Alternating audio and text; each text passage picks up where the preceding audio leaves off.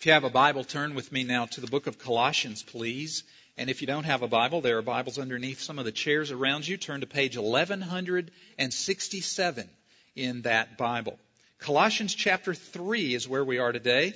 Last week, if you were here, I started a new sermon series entitled Gospel Centered Living. Um, the reason that I wanted us to work through this series this fall is that the question is on many of us, and that is okay, I know the gospel up here, but what difference does the gospel really make in my everyday life? I mean, what difference does it make in my marriage, in my family, in my work? How can the gospel help me to overcome my bad habits and get on top of some of my old sinful patterns? Um, how can the gospel empower me to live for the glory of God instead of for my own self interest? Those are some of the questions that I know we ask. And the answer is the gospel can do all of that. The gospel can indeed make a big difference in your practical everyday life. And so today we're going to talk about gospel centered relationships. It goes right along with our focus today on growing together. So let me read Colossians 3, beginning in verse 1 down through verse 17. Hear carefully, please, the word of God. Since then you have been raised with Christ, set your hearts on things above, where Christ is seated at the right hand of God. Set your minds on things above, not on earthly things. For you died, and your life is now hidden with Christ in God. When Christ, who is your life, appears, then you also will appear with him in glory. Put to death, therefore, whatever belongs to your earthly nature sexual immorality impurity, lust, evil desires, and greed, which is idolatry. Because of these, the wrath of God is coming. You used to walk in these ways in the life you once lived, but now you must rid yourselves of all such things as these anger, rage, malice, slander, and filthy language from your lips. Do not lie to each other since you've taken off your old self with its practices and have put on the new self, which is being renewed in knowledge in the image of its creator. Here there is no Greek or Jew, circumcised or uncircumcised, barbarian, Scythian, slave or free, but Christ is all and is in all. Therefore, as God's chosen people, holy and dearly loved, clothe yourselves with compassion, kindness, humility, gentleness, and patience. Bear with each other and forgive whatever grievances you may have against one another. Forgive as the Lord forgave you. And over all these virtues put on love, which binds them all together in perfect unity. Let the peace of Christ rule in your hearts, since as members of one body you were called to peace, and be thankful. Let the word of Christ dwell in you richly as you teach and admonish one another with all wisdom, and as you sing psalms, hymns, and spiritual songs with gratitude in your hearts to God. And whatever you do, whether in word or deed, do it all in the name of the Lord Jesus, giving thanks to God the Father through him. This is the word of the Lord. You know, I've often thought that one of the most amazing things about heaven is that when we get there, we'll all really love each other.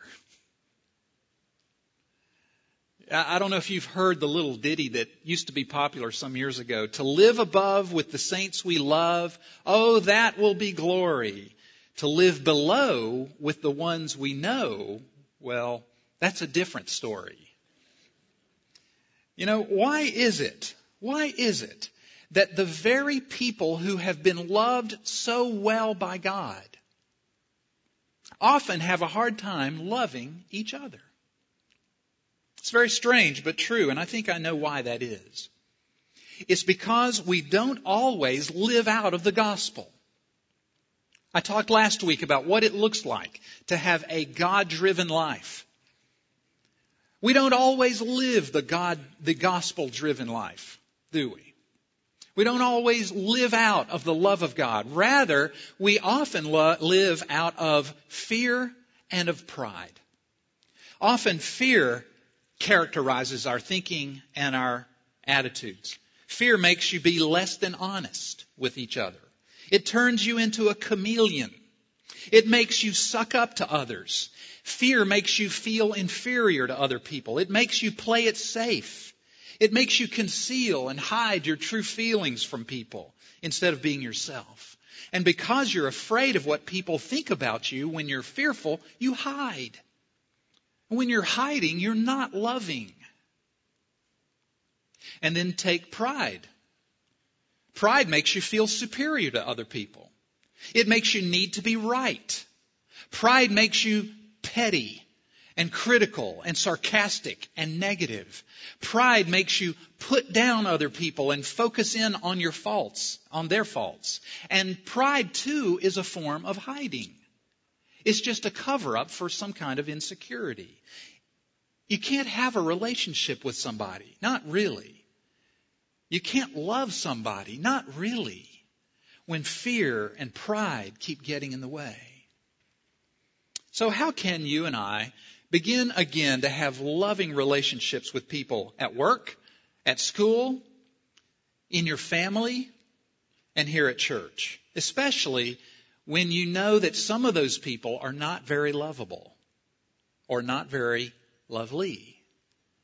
How can we here at UPC make sure that growing together is not just a sign on the wall, but it's a reality that people see and experience? Here's the answer. It's by knowing who we are and being who we are. That's the key to having gospel centered relationships. First, you have to know who you are. See this little chart? It all springs out of that. When you know who you are in Christ, when you really are settled with your identity in the gospel, then you can be who you are. And one of those things you can be is a loving person. But if you cut off the knowing who you are part, you can't be loving. You will give in, instead, you will give in to fear and pride. And that will just cut off any kind of loving relationship you might have.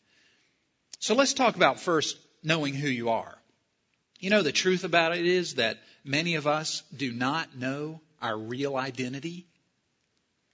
Identity is a real issue these days, isn't it? I was sitting at my computer the other day and I could not remember my login name for a particular website. I was racking my brain. I was trying to remember, and I tried all the different combinations, you know, that I've come up with over my lifetime. None of them worked. And now, not only do you have to remember your login name, but now, on many websites, you have to remember the answer to some of these stupid security questions that they want to ask you. Things like, uh, what was the name of your first pet? Well, I don't remember. I, I had so many you know? Or what was your high school mascot? Now that I do remember well, but what was the middle name of your mother's favorite left-handed teacher in elementary school? I don't know. What a stupid question. Well, the same thing happens with our gospel identity. We can easily lose sight of knowing who we are in Christ. And when that happens, we cannot love well. Colossians chapter 3 is given to us partly to remind us of who we are. It's one of the best chapters that you could read when you forget your real identity. And now in this chapter, Paul is going to tell us three things about our identity. Who we are. You are a new person, a loved person, and a connected person. So let's dive in and I want to show you about your identity. If you're a believer in Jesus this morning, here is going to be on this chart who you are according to Colossians chapter 3. First, you are a new person. You're a brand new person. Look at verses 9 and 10. Paul says in verse 9, do not lie to each other since, now notice this part, you have taken off your old self with its practices and have put on the new self, which is being renewed in knowledge in the image of its creator. What's Paul saying here? Paul is saying that the old you is like a worn out coat. Now this is why I brought this along. This is my, as, as Jonathan said, this is my letter jacket from high school. And I'm going to represent this as the, the old me. And the Bible says here in Colossians 3 that the old me has been taken off. It says in verse 9 that you've put it off. You've taken it off. You've put it aside and you've thrown it away into a box marked good riddance. And the problem is that when we forget that, when we forget that that's who we are, that we are new, then we try to put on the old you again and act like that. And look, it doesn't fit. Now, I'm just as muscular, though, as I ever was. The old you, the old me, is, is like this old coat. And in Christ, I've taken it off. You see, the moment that I put my faith and trust in Jesus Christ, the moment I turned away, admitted the truth about myself, and asked Jesus to come into my life and forgive me and wash me clean in his blood, that very moment, Colossians 3 says, I took off the old me and I threw it away. I put it aside. And that word is a very strong word. It means to fully put off. I have fully put off the old me with no possibility of going back to it, though I often try. Now, it hasn't disappeared. You notice the old you is still around. It's hanging around out there and it still wants to get back on you again. But the truth of the gospel is that the old you does not fit you any longer. It does not define you anymore because you've put on a new self. You've put on the new you. And the new you is you. It is you. Now, you don't feel new many days, but the truth is that when Jesus looks at you, he sees his righteousness. That's the new you. See, when you trusted Christ, you put on, or God put on you, the righteousness of Christ. So that when God looks at you, he sees Jesus. Now Jesus defines you. God sees you, if you're a Christian, as a righteous person. It's not a fiction. It's true. He sees you as a righteous person, a good person, a holy person. And I know you don't feel very good many times, but that's who you are. And you must rehearse the gospel truth about who you are over and over again. Because the old you is not you. You are a new person, a new creation. And it says there in verse 10 that every day you're being renewed by God the Holy Spirit. He is sanctifying you. He's making you better. And that's the truth. Not only then, first, are you a new person, but the second thing that you need to know about your real identity is that you are a loved person. You are a loved person. Look at verse 12. It says, Therefore, as God's chosen people, holy and dearly loved. Oh. Friend, in the Old Testament, those are words that God used to describe Israel, his chosen nation chosen, holy, dearly loved. Those are all words that Paul, being a Jew, knew so well, used to apply to Israel, and now they apply to Christians. They apply to you. Deuteronomy chapter 7 verse 6 says that you are a people holy to the Lord your God. The Lord your God has chosen you out of all the nations on the face of the earth to be His people, His treasured possession. Don't you love thinking about the fact that you've been chosen by God? I remember when I was a kid, and many of you had the same experience, we used to divide up teams. And I was not a real good baseball player. So I remember the day when Snowball Hucks, see, in my hometown, back in those days, we had a nickname for everybody. I, my friends were Worm and Wad, and I had a friend named Lard Bucket. I feel so sorry for that guy. How is he doing today? But anyway, we had these nicknames, and one of my best friend's nickname was Snowball because he had a lot of white, uh, uh, curly hair. Snowball Hucks was the greatest baseball player on earth to my mind at the time.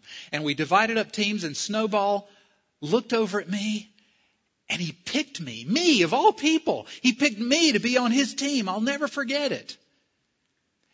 God the maker of the universe, the designer of all things, the Lord of glory, chose you to be on his team, to be in his family. Long before God created the universe, he chose you if you're a believer in Jesus this morning.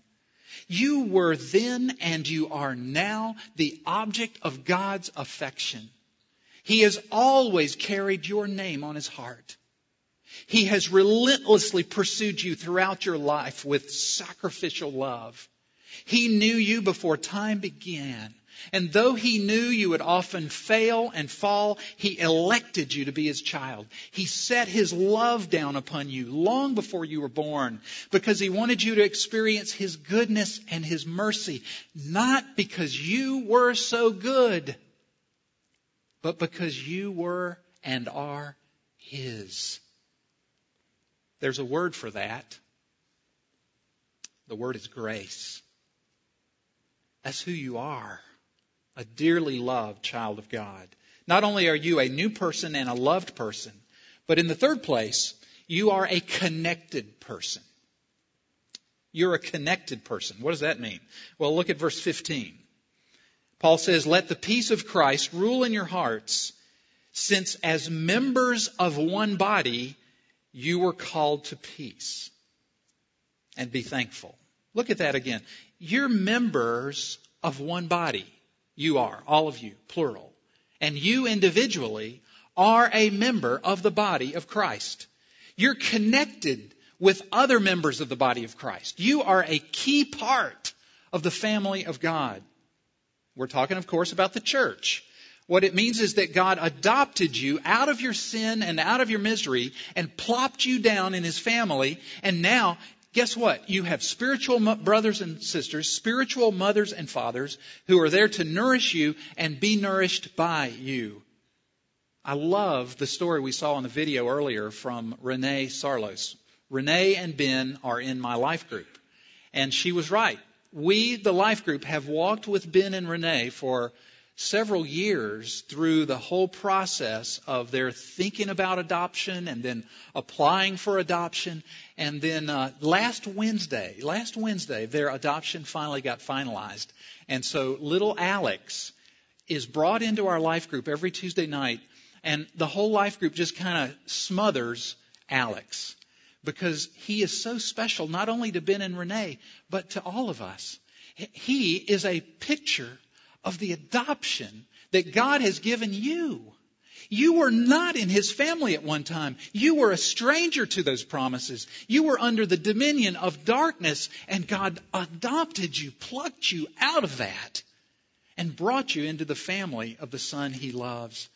You're a new, here's what we are a new person, a loved person, and yes, a connected person via the grace of adoption that God has given to us. Friend, that is who you really are if you are a believer in Jesus this morning.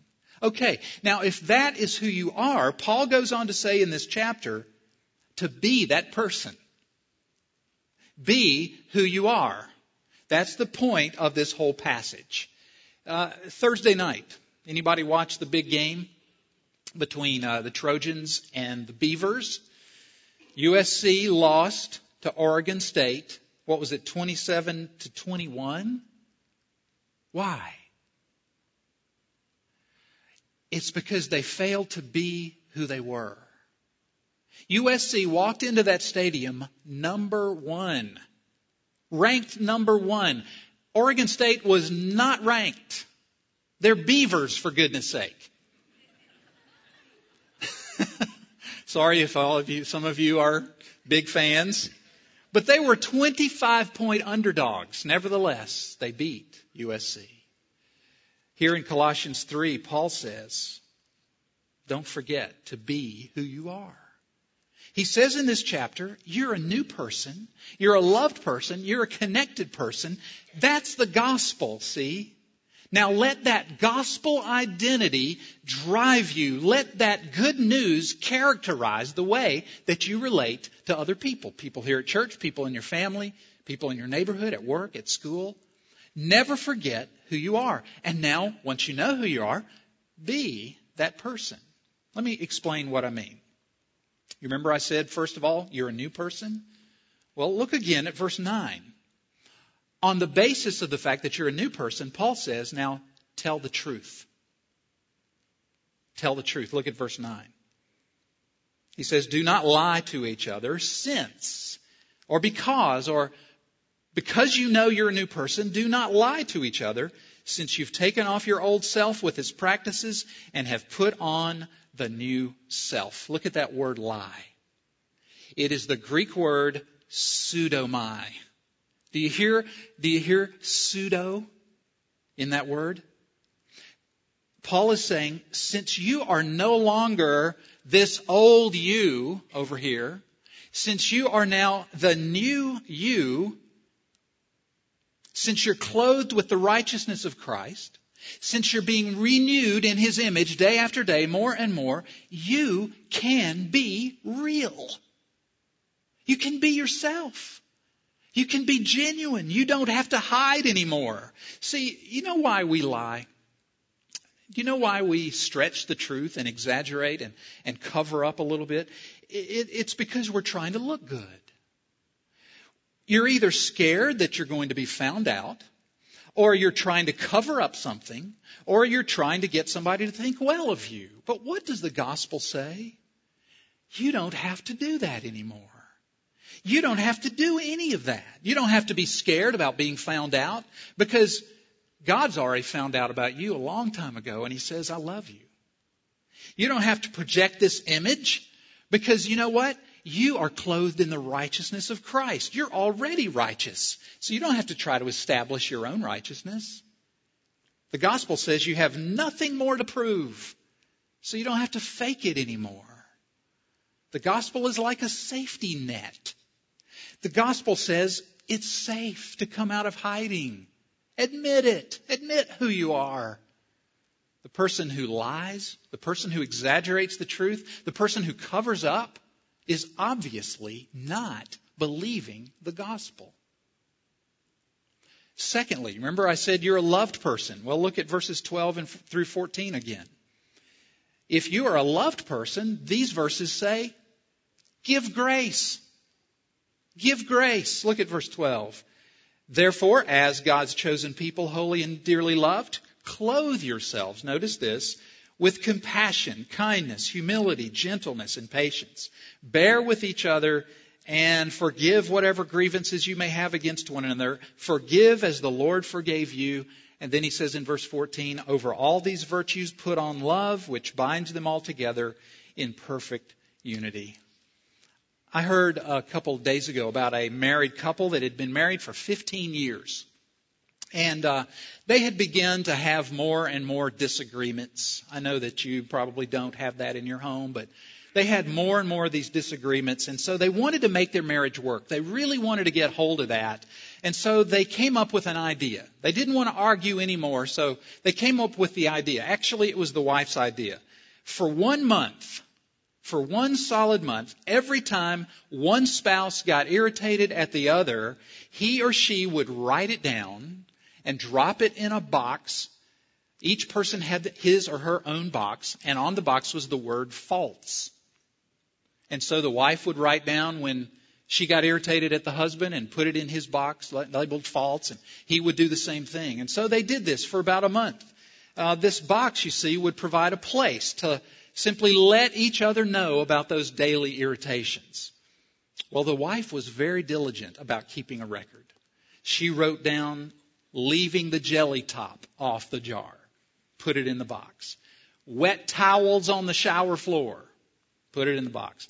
Dirty clothes not in the hamper, put it in the box. So on and on it went for about a month. And at the end of the month, they brought, both brought out their boxes. The husband went first. He opened his box, started reading all these awful things that he had done all month long. And then it was the wife's turn, and she opened the box up. And inside were bunches of slips of paper. And every one of them said, I love you. I love you. I love you.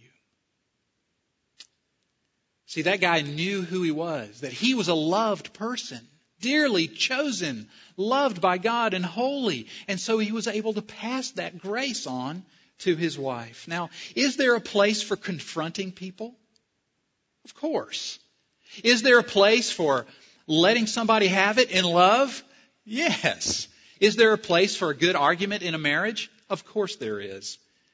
Later on down in verse 16, in fact, Paul is going to tell us to admonish one another. And the word admonish means warn or correct or, uh, or rebuke even. And so that's, that's true. When you have a problem with somebody, often you need to get it out. You need to talk about it rather than stuff it. But, you know what? most of the time, most of the time, the things that we get irritated about in other people are not worth bringing up. Paul says here that we're to be loving, kind, humble, gentle, patient with each other. We're to be tolerant of each other. We're to forgive each other. Why? Because that's how God has treated us.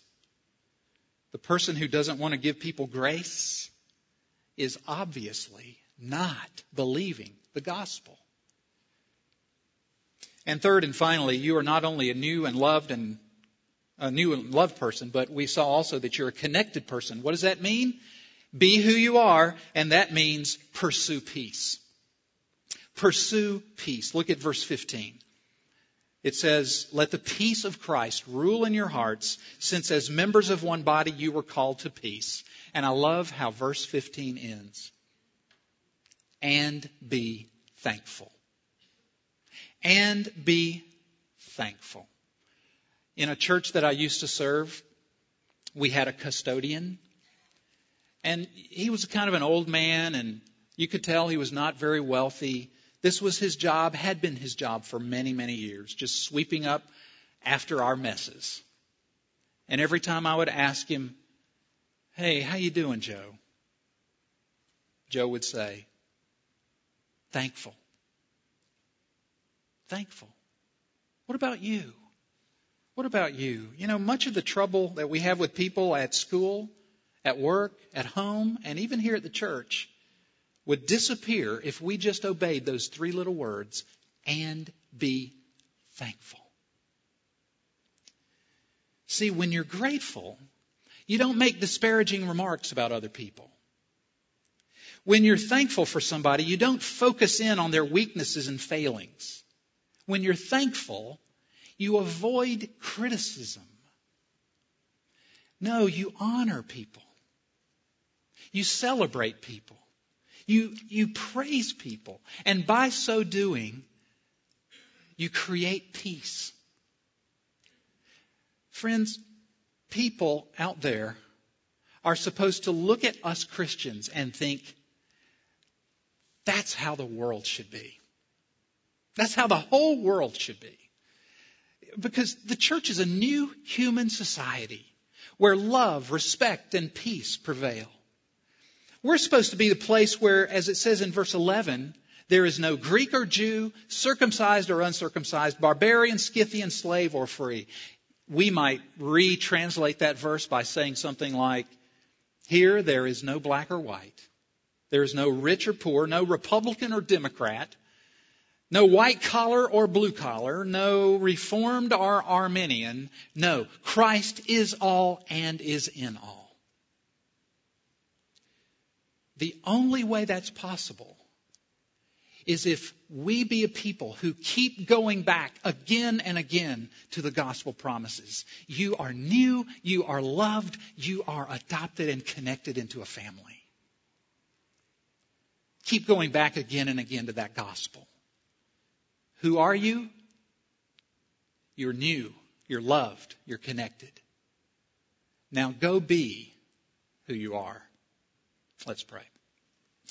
Father, would you give us grace to do exactly that? Thank you so much that you have made us new again. You have given us a new self.